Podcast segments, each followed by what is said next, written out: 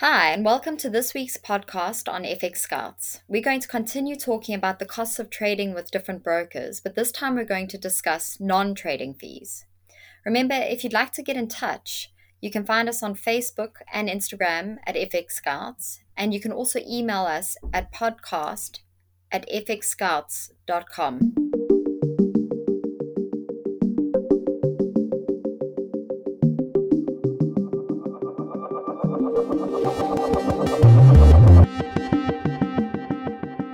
Hey, Alison, how are you doing today?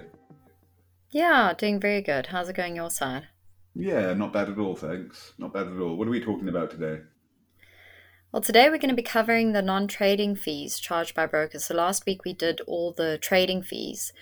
Um, and we spoke about you know the various swap fees and the spreads and the commissions charged by brokers, which are very important things to take into account. But a lot of traders don't realize that there are other fees that charge uh, that are charged by brokers, and um, these can also affect their profitability. Um, and they include deposit and withdrawal fees, currency conversion fees, inactivity fees, and then fees for other services that are charged um, by the broker, for example, you know, via VPS services and uh, copy trading services. We did cover copy trading a bit last week, but we're going to go a little bit more in depth into what these services are and how they're charged. Yeah, exactly. There's, I think we covered the actual cost of trading on copy trading. You're often paying a commission, and this time we're going to talk about how much it charges you even to just get started in copy trading, which is, you know, it's you could kind of argue that it's a trading cost, but we put it here we're going to talk about it here today. Um, but first, we're going to talk about the big daddy of uh, of non-trading fees, which are deposit and withdrawal fees. And these are, you know, they say on the tin. So basically, how much does a broker charge you to deposit money with them, and how much does a broker charge you to withdraw money from your trading account? These generally, we're not going to include the fees charged by institutions so, like if you're if you're sending um, if you're depositing money by international bank transfer through a corresponding bank, the banks are going to charge you for that. Um, generally, somewhere in the region of ten or twenty bucks, US dollars, that is, uh, to to both deposit and to withdraw. But those aren't charged by a broker. That's just the banking system. Uh, that's what they charge you. And then other there's other things which are fair enough that are not really we're not really going to cover in too much detail because we think they're pretty fair. Um, are there's months some brokers will charge um, monthly withdrawal limits, so they're in charge. They'll they'll put a limit on how much you can withdraw a month, how many times you can withdraw every month, and this is fair enough because every time you withdraw money, uh, you know, broke there's a cost involved for the broker, and so they want if you're trying to withdraw 10 times, 20 times a month, you know, th- those costs are going to mount up for the broker. I mean, so you usually find that some brokers will limit that to five or some cases three times a month that you can withdraw without incurring fees. Um, so yeah, those those are the two things you got to keep in mind um, that are not um, that are not really those aren't unfair business practices but there are some things that we find unfair. So when we have a look at the the various brokers and we we rate them based on their non um, trading fees, um, you know, we find things like, for example, percentages, um, where a, a broker will say that you know they'll charge two percent of the amount that you're withdrawing. And usually it's withdrawal fees and not so much deposit fees because obviously they want you to deposit sort of um, without without having an issue depositing or without having a cost for depositing, but they'll always charge you a, a withdrawal fee. Well, not always, but most brokers will. Um, and when they charge a percentage, um, it actually becomes quite a, a substantial amount, especially if you're trading in large volumes and you're withdrawing sort of large sums of money out. You know, if you if you trans if you're withdrawing a thousand uh, dollars out, you will be paying twenty dollars for that transaction. Never mind the the other fees uh, that will be charged by your bank or the credit card uh, institutions or Skrill or Neteller, depending on how you you withdraw that money. But, you know, it's something to really be aware of. Um, and then other other brokers will charge a, a flat rate um, so, for example, Naga is one of the brokers we we've looked at, and they they charge a flat rate depending on your tier or depending on how much money you've deposited with them. Um, so the lower account tiers will be low deposit accounts, and the higher account tiers you'll pay a higher minimum deposit, and then lower fees for withdrawing and depositing. Um, and in the lower tiers, they'll charge you a five dollar flat rate for for withdrawing funds from them, which is very expensive because sometimes you'll you'll be withdrawing multiple times a month, and these fees really do mount up. Um, so in the best case, uh, our, our favorite types of brokers are obviously those that don't charge deposit or withdrawal fees, um, and they're also an indicator of how the broker is going to treat you uh, if, if they if they're charging high deposit and withdrawal fees, but they they're charging very low trading fees, you're still going to be paying them that money. So for us, a, a very good indication of a good broker is um, firstly that they publish what they're going to charge you, and secondly that that they're not, you know, that they're not ripping ripping you know you off too badly with it. Um, but still our worst our, the worst thing that they can do is not publish these fees. And for you to have to really search that fine print to find out what you're going to be charged. Um, and that's obviously our job is we go and search their websites and you know paste it all over the place if we find that there's something unfair going on. Yeah as you say you know, the worst thing they can do is to not publish the deposit withdrawal fees at all. And we see that with a lot of um, a lot of smaller brokers. Um, they won't publish at all. And then people get caught caught out when they try to take their money out, or even when they try to put their money in. And it, as you say, it's a good indicator of um, of how of how a broker is going to treat you overall. And it's interesting you brought up Naga because another broker that comes to mind was uh, eToro. They used to charge a really high fee, a flat rate of twenty US dollars um, for withdrawal. Um, but there was a big outcry about it, and they've actually dropped that down. I think it's now five, a flat rate of five US dollars, which is still high in the industry, but it's a lot better than it used to be. Um, mm. So yeah, always always read the small print when it comes to deposit and withdrawal fees, and, and check out our reviews as well because we'll tell you whether there's uh, deposit and withdrawal fees. Um, the other thing you've got to think of with um, with fees is currency conversion fees, and these are very common. I think pretty much every broker is going to do it. There might be a couple out there who don't, um, but these are the fees when if you're trading a currency that is different from your account currency, then you're going to be charged a currency conversion fee. So if you've got an account in in let's say you, Alison, in South Africa, in South African rand, and then you're trading the euro USD, you're going to be charged. they have to convert your currency in order for you to trade on the euro USD, and most brokers will charge a markup on that. And the industry norm uh, is about 0.5 percent on top of the spot rate the spot exchange rate. Uh, so, for instance, IG, IG, formerly IG Markets, well, still IG Markets, someplace I think, um, and Oanda charge uh, 0.5%. I know Skilling and uh, Plus 500 charge a little higher, about 0.7, and um, and that's you know, and that but that's in that range. It's not much. Yeah, so uh, on that note, it's it's probably better then to, if you can, um, to open your account in in US dollars as well, because you will often be charged a, a currency conversion fee uh, for from tra- for transferring from one account to another um, in a different currency. So, for example, if you have a um, an account based in rand or a bank account based in rand, if you're South African and you open an account at eToro, for example, now that they've allowed South Africans to open accounts with them, um, they only accept USD uh, trading accounts. So you will have to then pay a currency conversion fee to to transfer your money from from a rand bank account into a, a US bank uh, into the USD trading account. Um, and obviously, you'll have to pay a currency conversion fee. What some uh, people do then um, is, you know, especially if they're if they're trading huge volumes every month, is that actually open an account at a digital bank. Um, so, for example, in South Africa, we've just uh, found out that you can open an account at TymeBank. Um, which then is denominated in, in US dollars already.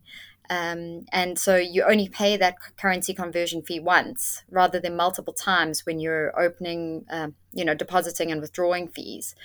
Um, and your currency conversion fees are also much cheaper at digital banks because they they obviously they you know huge amounts and volumes of, of money are going through them every day. So that is another way that you save on currency conversion fees.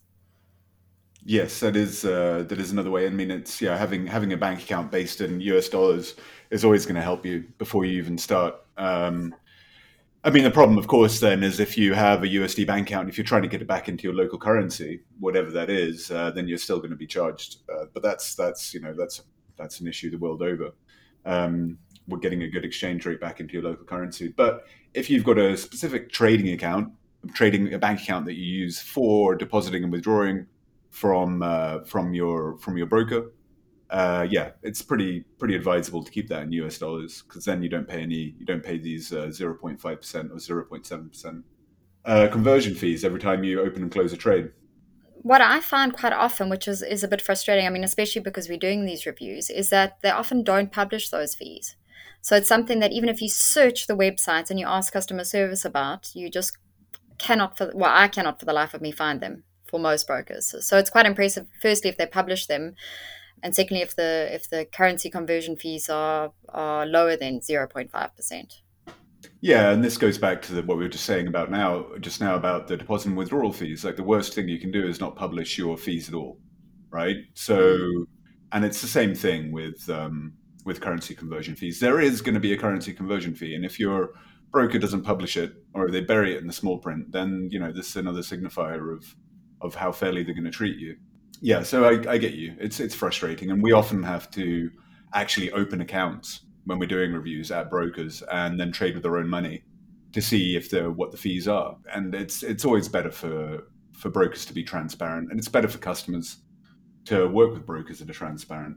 Yeah, absolutely. Which brings us to another fee that most brokers actually do publish on their site um, is the inactivity fee. Um, and that's another one that that we delve into and publish all over our site so that people can see what they're going to be charged if they forget about their accounts and and don't trade on them.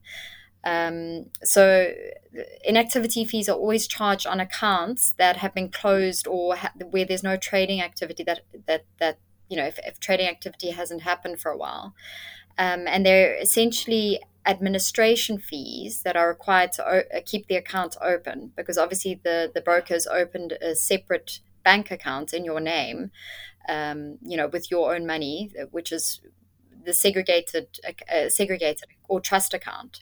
Um, so they obviously have to uh, you know they've got to pay the bank money to keep these accounts open. So if you stop trading or there's no trading activity on your account then they're going to have to charge a, a fee the, the fees basically range from 10 USD per month after six months of no activity, which we find fair. Uh, you know, that that's sort of standard um, charge. But some brokers charge very high inactivity fees. So once, you know, after three months of inactivity, they may charge something uh, like 15 to 20 uh, dollars per month, um, which we find very expensive but as I said earlier, they in this case the trader does have control over over the matter. You know, they're able to uh, at least tell the broker that they're going to close their account or pause their accounts if they, if they know that they you, they're not going to have a, a, a, period of of trading.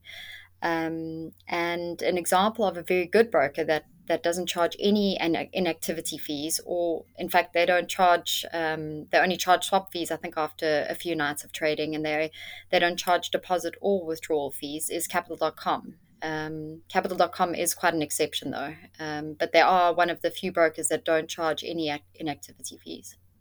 Yeah, Capital.com are great um, when it comes to uh, all kinds of uh, non-trading fees. I mean, also their trading fees are very low as well but yeah, they're non-trading fees. They're really transparent, very open. Uh, no, no deposit charges, no withdrawal charges. As you say, no inactivity charges. Uh, very low swap, swap rates. Just uh, yeah, one of one of the best when it comes to this kind of thing. And um, and and as I say, like uh, as we were saying, like it gives you a good sense of of the broker. You know, someone who's honest, transparent, and charges you low fees. I mean, this is this is what we want when you're when you're looking at this kind of thing for a broker. I mean, the other and there's other fees as well. Um, but those, I mean, those are the big ones, you know, deposit withdrawal and inactivity. But there's other fees. We said at the top, Alison, there's uh, services that brokers may charge you for. I mean, one of the big ones is uh, VPS, uh, which is a virtual private server, which is a VPS. So VPS is where all your trading is run through a virtual private server, usually based in another country, very close to an exchange. Uh, so it's not actually based on your own computer. And this is really good for countries where, like South Africa, um, where you have power cuts.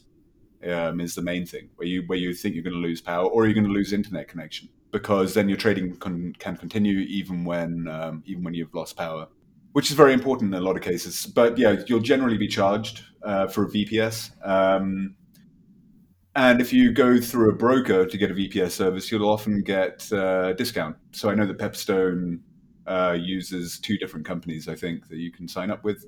And then they'll charge a, they have a 20, 25% discount on their VPS services. Uh, so it generally comes out, if you're getting a basic VPS service to about, to about 30 US dollars a month, I think.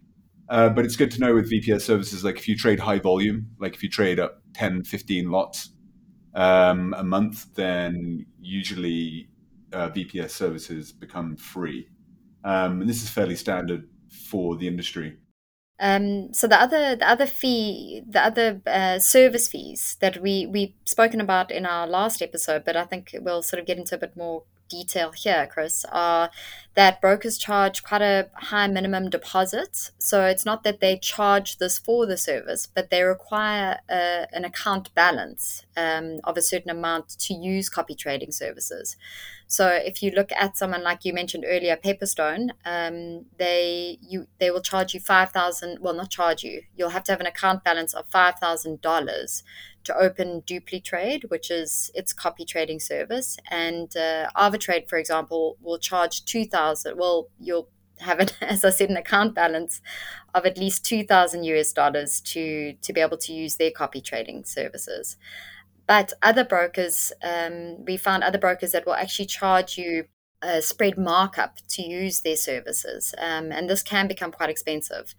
So it's it's very important to read that fine print uh, or read our reviews to find out if um, these third party subscriptions are either subsidized if you're lucky or if they're you know that you're going to have to pay extra fees to to use the services and if i'm not mistaken chris i think you also have to so in, in addition to paying a fee to use the copy trading um, you know, as I mentioned with the spread markup, you also have to, if you're a follower, then pay a percentage of your uh, profits over to the the strategy provider. Um, so, so mm. there's there's two different fees involved there. Yeah, there are exactly, and I think we talked about that last time. Like, so there's commission that you usually pay whoever you're following, um, and then on top of that, you know, in as you say, Pepperstone's case, you have to have five thousand uh, dollars minimum balance just to even get involved. But yeah, so but they're very popular these copy trading programs, and, and you just need to, as you say, dig in, read the small print, read our reviews, uh, see what you're being charged uh, before you get involved. I mean, and, and this is the thing about eToro actually that makes them unique. Uh, traders are not charged any fees at all to copy trade to follow the trades of other of other traders. Um, it's their entire uh, business model, which is fantastic. I mean, I guess I mean what we're saying here is that if you're going to copy trade, be prepared for fees. Uh, be prepared for extra fees. Be prepared to read the small print, and then. But if you're with eToro, then you don't have to worry about it. You can, you can just copy whoever you want. Yeah. So that and that's uh, that's copy trading fees, and I guess um, the final word here, I guess, on these kind of fees, Alison, is um, really like any other company how much you're going to get charged and how whether whether those charges are made transparent to you is really an indication of the kind of company you're working with. Yeah, and it's something that people really do need to be aware of. You know, uh, as we mentioned before, people are often aware of the, the the trading fees that they're going to get charged, but they overlook the non-trading fees because they don't realize how much they can affect profitability. So it's really something to be aware of when you trade with a broker. And as you said, it's always a good indicator of how, how they're going to treat you um, sort of long term and, and whether, you know, and whether you want to form a relationship with a broker like that. Absolutely. It's yeah, exactly, Alison. Exactly. That's that's a really good point. If you come across a broker that's got lots of hidden fees and non-transparent fees, or don't publish their fees at all, you're going to think twice about whether you want to whether you want to sign up with them. Okay, well, I think that covers it for this week, Alison. Uh, once again, thanks for listening. Uh, and uh, send us a message. Get in touch if you want us to talk about anything in particular. And we'd love to hear feedback from you. Yeah, so until next time, Alice. Cheers, Chris. Bye.